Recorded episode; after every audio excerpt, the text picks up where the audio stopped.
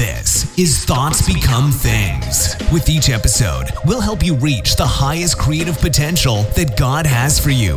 With your host, a teacher, life coach, a dream coach, and motivational speaker, Jeremy Lopez.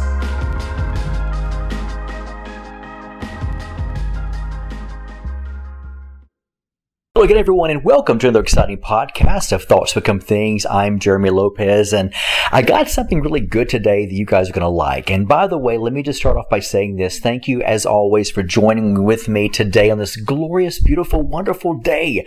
Of course, here in Alabama, it's a little cold, but you know what? Hey, we go from 70 to 40 degrees within days. It's crazy, but you know what? Your body just acclimates to it. You get used to it because it's just Alabama crazy weather, you know? And so I hope where you are, I hope hopefully wherever you are in the world, you're you're not you're you're being um, warm and you're you're in an environment that's inviting to you, and all the energy around you is just positive, and there's people around you that you're able to uplift, and they're uplifting you. And so I hope you're at a good place in your life, a good spot in your life right now.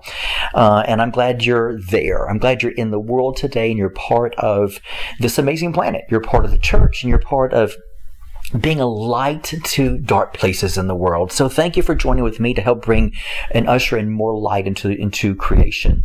And I love that because God is light and God is love and my believer called to shine forth God's love and grace and compassion and mercy to all creation. And hopefully to maybe uplift someone and encourage someone to have an eye-opening experience to say, wow, you know what? I am loved. I am needed and, and I am here for a purpose and a reason. And that's why we're here. I believe it's just to wake up people and say, hey, guess what? You're loved. God loves you, and I love you too. So today I'm going to talk about something that I believe is really, really rewarding, but also something that many of you probably have wondered and thought about and pondered on, but you didn't really know exactly if it was biblical. You didn't know if it was New Age. And a lot of times today we tend to call New Age everything. Anything that we can't put our finger on is considered New Age. You ever notice that? And if if if you go into a record store and you hear, let's say for example, there's a great um, um, musician. He's a piano player. His name is Jim Brickman. Ah, man, well, I used to see Jim Brickman. We used to see Jim Brickman every year in concert. He would come to Alabama to our auditorium, and I would just sit there for hours, and we would just hear his beautiful music. And he's done many, many, many. Um, uh, albums throughout the years, and they've had Michael W. Smith sing a song while he played, and Olivia Newton-John, and several others just really sit back and feel good music, you know. And he's a really, really great guy, and he loved the Lord too. And one of the things I've always loved about his music is it's just been so refreshing, and it's alive, and there's a lot of. Um, he did one that has Christian music to it and stuff, and yet his music is actually considered the genre of New Age, you know, in a record store and bookstore. And so, and in, and also if you go on iTunes. It'll also show up as New Age and stuff. And a lot of times we tend to look at that type of genre of what the world tends to project to say, oh my gosh, look, the New Age. But a lot of times you have to remember a lot of things, you know, like energy, vibration, music, certain things, you know, certain items are classified as New Age because there's really not a category to place things in. And so sometimes I always say, you know what, hey, don't be a follower. Don't just go after things because the category says something that is not familiar to you. Because the truth is, I used to own a Christian bookstore. I've been in the industry since I was in my early 20s. I've owned, I have, I still to this very day have accounts with some major publishers of music, of books, of anything you want. we can order anything for our website. And so I've been familiar with this most of my life.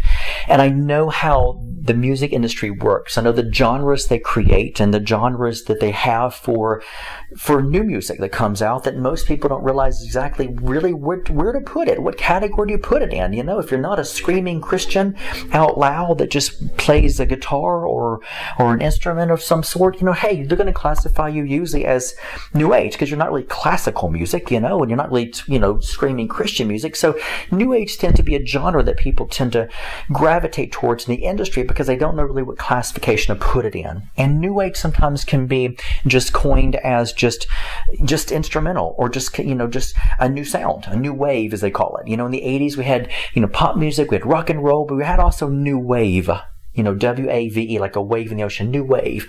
And yet it was it was a new genre that they came up with because hey, there's this music that we it did it sounded different than rock and roll. It sounded different than pop. It sounded different than you know than country. So what do we call it? Ah, it sounds got this little maybe a British sound to it, or maybe like this sort of techno or whatever sound you want to put it to. So let's call it this and that. And so a lot of times within our history of our culture, we created new terminologies, we created new genres, and a lot of times we tend, as Christian people, especially anyone who's spiritual, we tend to look at that and say, ooh, that is so and so. That's, that's, that's new age. when a lot of times you have to look beyond the title and say, no, is it just a genre? Because I don't know where to place it.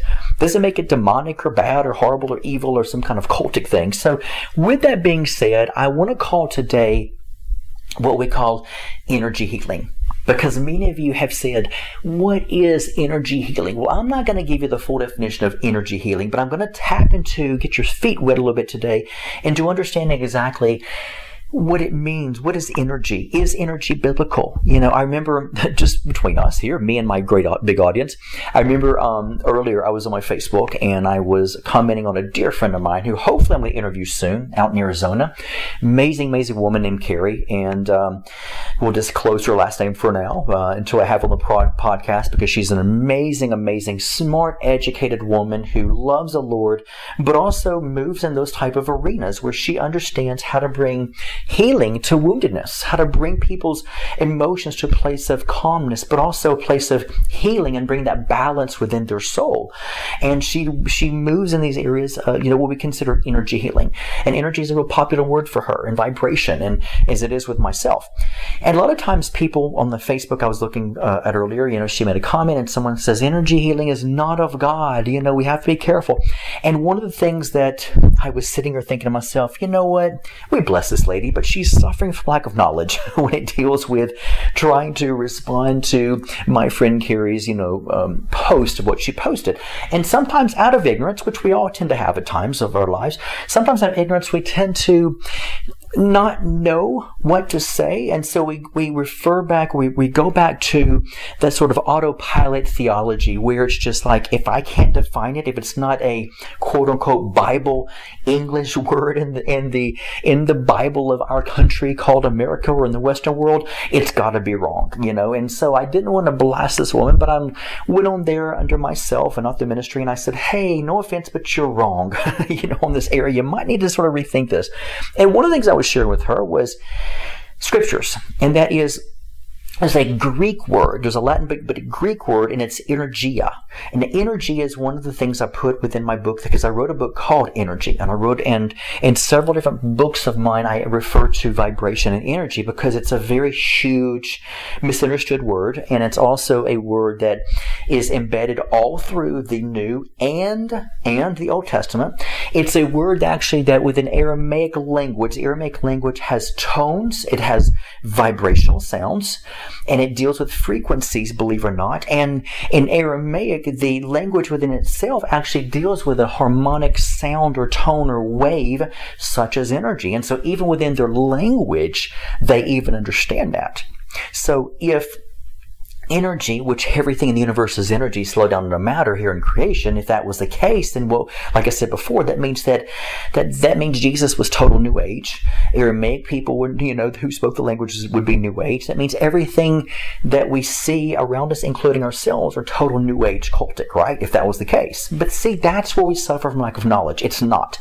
The Aramaic language actually does refer to and move into, just like the Hebraic language, can move into some harmonic flowing sounds within their own language that actually is a reverberating energy type of sound. Even when you deal with the, with the name Yahweh and you deal with, you know, Elohim, you deal with God's names even, you're dealing with actually a sound and a tone also within an energetic energy level. Now, without getting too deep in this, not to sort of open up a big can of worms here, but when you see all of this, you have to also understand from a New Testament point of view. I want to be able to give you guys some of the words in the New Testament that actually refer to this energia word that we take and we say from energy. And we take from Ephesians chapter 1 verse 19. It says this, it says, And what is the exceeding greatness of his power to us word who believe according to the working of his mighty power. Now the word working there is a word that we consider and it actually is the word energia. So what it means is is working and it says according to his energy of his mighty power. So here we are seeing in the original Greek language where we're dealing with the energy of the power of God. So God is the one who initiated energy. Now we also know that everything we can prove scientifically is energy, and because everything is energy, that means there is an there is an energy level of highs and lows. There's a, there's a negative energy and a positive energy. So we're dealing with the highest energy known because we're made in His image and likeness. So if we're made in the image and likeness of God, that means we're made out of the energia of God. So if you think about it, the energy, the working, which is an action word of his energy, of his mighty power. So if we're made in the image and likeness of God, that means that there is a working there of the imagery of the same energia that God is, and he made us into the same likeness of the energia. The working, and even Adam even says in, in the Bible in Genesis where it says the working of your hands, which is the energia of your hands. Of course, that's going to be more of a Hebrew word, but it refers to the energy of your hands.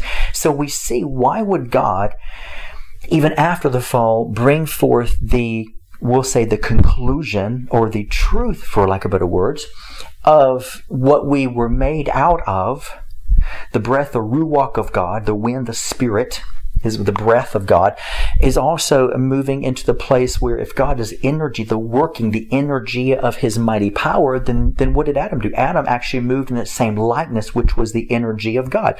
God is energy, we're energy. And so, because of that, there's an action of working of energy. And so, there's a spiritual energia uh, of energy, and there's a natural action of energy we have. And that's why we see where we're energy slowed down into matter. Energy is also synonymous with the word light. And so we are the light of the world, just like he's Jesus is the light of the world. So Jesus is letting himself know to people that I'm also the energia, the light Okay? If you look at a light in a prism, you get all the colors of the rainbow because he's the color, he's the creativeness uh, of the universe. And because of it, he gives us that same creativeness, that same energy of the light in us for us to be creative and to be, which, which is where we get our making our choices. I choose this day whom you will serve. There's the choices of the energy or the, or the different uh, colors that come out of the prism of light, of white, which means what? It means that there's creativeness in me to choose out of my creative levels because I'm energia of God, which is energy as well. And so then you continue on in Ephesians chapter 3, verse 7, where it says, whereof I was made a minister according to the gift of the grace of God given unto me by the effective working of his power. In other words, it says this. It says, in the original language, it says, grace of God given unto me by the effective energia, the energy of his power. So here he's saying this. He says, the gift of the grace of God given unto me by the effective energy. So God is giving me the energy of himself, of the giftings of his grace. Now, I'm going to say something further you guys are going to love. We go on a little bit further when he deals with, let's go into Ephesians chapter 1, verse 29. It says, whereof it says, I also labor, striving according to his working or the energy which worketh in me mightily. So once again, striving according to his working or energy, which worketh in me mightily. Is interesting how we're talking about what the energy of God that works inside of me mightily, and yet we read earlier by the energy, the working of his mighty power. So in one verse, we refer to the energy of God that works, the energy of God that is, that is in work of his mighty power, okay, which is the action of his energy. And then we also hear of the energy that worketh within me here. There's that likeness. Bone is bone, flesh is flesh. There's a likeness in the imagery of God right there. So in other words, God is saying there's energy, there's power of giftings in me, and there's also energy or power that worketh in you of giftings. Now we read one more that goes on to say, which I really like. It says in Ephesians chapter 2, verse 11, it says, And for this cause God shall send them strong This is really interesting, folks. And this calls God shall send them strong delusion that they should believe a lie. Now, here we're talking about something totally different, dealing with lying signs of energy. In fact, let's back up to, to verse 9. Ephesians chapter 2, verse 9. It says, Even him whose coming is after the working, which is energy in the original language. Now, check this out. The coming is after the working of the energy of Satan with all power and signs and lying wonders. So now, here, guess what? Now we see a negative of the energy. We see, and this is what it means in the original language, energy. So we're seeing the working or the energy of Satan because everything God creates is, is energy because God's energy as well. And so there's a working of energy. So there's an there's a negative energy now at work that we call Satan of the of lying signs and wonders of displaying that energy of negativity. Verse 11 says, "And for this cause God shall send them strong." I love this. Are you ready for this one? The word strong there in the original language language actually is the inward energia, energeia, which actually is representation of energy. So God's going to send them strong energy, or God's going to send them an energy delusion that they should believe a lie. Isn't that crazy? So we're seeing where we're seeing we're one part of the verse where God's like, hey, I am energy in my, you know, I'm energy, uh, uh, you know, my energy of my mighty power. And then you see another one, the energy of God after his likeness and made his image, it worketh within me. Then we see where there's an energy of delusion, an energy of what we call Satan that is bringing forth lying signs. There's an action there of the energy. And then we see right after that where God turns right around and combats that same energy with his energy. Come on, folks. It says, cause God to shall send them uh, strong delusion or, or, or energy delusion that they should believe a lie. So here he turns right around against the negative energy and sends a strong energy from God of a delusion that that way you know uh, to counteract the lie so here we're seeing literally positive and negative energy at work can you believe that? And it's all right there in scriptures. We can read it a thousand times and that's what it means. Because, because when people get hooked in their mind to say, ooh, positive and negative energy, that sounds new agey. You have to remember because you've been taught that way. You've been, you've been shown that way the past 10 or 15 years because you've heard other people outside of Christianity refer to that. But if you think about it, these words are ancient old words. And so it's not something we use all the time because we use in America, we use English language. And so what you're used to hearing is the English words. You're not used to hearing the original words. If you read this in if you read this within Israel or to the Greeks, they're going to be like, yeah, duh, it's energy. Okay, we get that. What else? And what's next?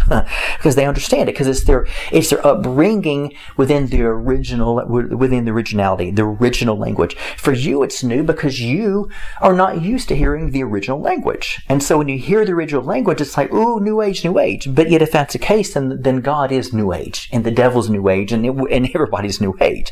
I mean, if if anything, we should serve new age movement if that's the case, right? Because it's it would be consistent consistent of everything, but it's not. There's there is a there's a difference between a New Age cultism versus just what we consider what has been accepted or used in that in that phrase or used by a movement that doesn't mean it's bad. You know, think of it this way. If a person who's a murderer eats food, is the food considered a murderer? Is the food considered bad because a murderer uses it? No. Food is food. Food has no definitions of positive or negative. And because of that, guess what? It rains upon the just and the unjust, which means it's there upon the goodness, there upon the bad. And with that being said and presented to you now, now you're like, wow, I get it. So God is positive energy. The enemy is considered negative energy. Now there's more there, but we're talking about the working of their energy that is there, that they're combating each other here in this verse 9 and verse 11 with energy. and they're combating each other with energy. Isn't that crazy? But it's true. Now, one of the things I want to bring to your attention too is if you read in 1 Corinthians chapter 12, did you know that it literally says this, the workings of energy in the original language. Did you know that? And if you don't believe me, look it up in the Strong's Concordance. It's the workings of energy. Strong's Concordance backs it up that the workings of the gifts of the Spirit literally is the workings of the energy or the energy of God. And so what we're seeing here is we're literally seeing that God's Spirit in the sense of spiritual giftings are nothing more than energy. They're power gifts. We've heard the word dunamis power. Well, many of you wouldn't know the word dunamis power is unless somebody told you years and years ago because it was a popular buzzword because it's a powerful Greek word used in the church and we started it years ago. So it's easy and common for you to say, ah, oh, dunamis power. Yeah, we get that. But dunamis power is a still flowing of an energetic level of energy. And so when you're reading the gifts of the Spirit, it's literally read the energy of this, the energy of the gifts of discernment, the energy of tongues, the energy of, because what it's, it literally reads that way. So, with, so the original language is just basically saying this. There's a power. There's an energy. And God has dunamis power, which is power, and God has energy power because, because they're all synonymous with one another. They, is representations of God's power. And so, if you think about the different layers and, and different rivers of a God's power, then you realize, wow, you mean there's a, there's like a dunamis, there's like a power of His might, and there's a there's an energy of His might. Yes, absolutely. Why? Because God is all these things. All these things come out of God. And so when you think of your giftings, you're thinking, you know what God did to you? Because He made you energy slow down in a matter? What He's saying to you is, by my Spirit, I've given you the mighty power that worketh in you, which is the energy. And so you've got the energy that of giftings awakening in you. And so you literally have energies in you. Now we hear people say, oh my God, that sounds like chakras. Well, call it what you want. That's something totally different. But one thing I'm going to tell you is you have energies within you. And those energies within you are the giftings of the Holy Spirit that worketh within you. And so you stir up your energies. See, you're not used to hearing it that way, but that's what the Bible says. That's what, how the Bible reads. And so it's actually stirring up your energies, the energies, the giftings of God that work in you, the workings of, which is the energy of these giftings. And so that's why even the Bible even says, stir up the gifts of God. Isn't it interesting when you think of the word stirring and energy together? Stir up the gifts of God. Fan the flame you know, the Bible says. Paul told Timothy. So you're, getting, you're talking about stirring up those giftings. Why? Because you stir up energy, right? And so through that, I want to be able to bring a little bit more understanding to you guys today to where it's helpful to say, you know what, Jeremy, thank you. I'm not afraid of these words now because vibrational energy is, you know, you have high frequencies, low frequencies, you have energy, high energy, low energy, you have, you know, different vibrational sounds and tones and, you know, and I love doing that within my home because it's helpful for my family and, and those around me to say, I can hear that. I can hear, I can feel that vibration and how effective it is against, uh, for my emotions even. And so there's a lot of things there that many people don't really grasp, they don't understand. And so I want to bring a little more clarity to you guys today to where you walk around with it, walk away with an aha moment and say, wow, I get it. I'm not afraid anymore. Wow, this is God. this is all God. And now you see where the truth can set you free.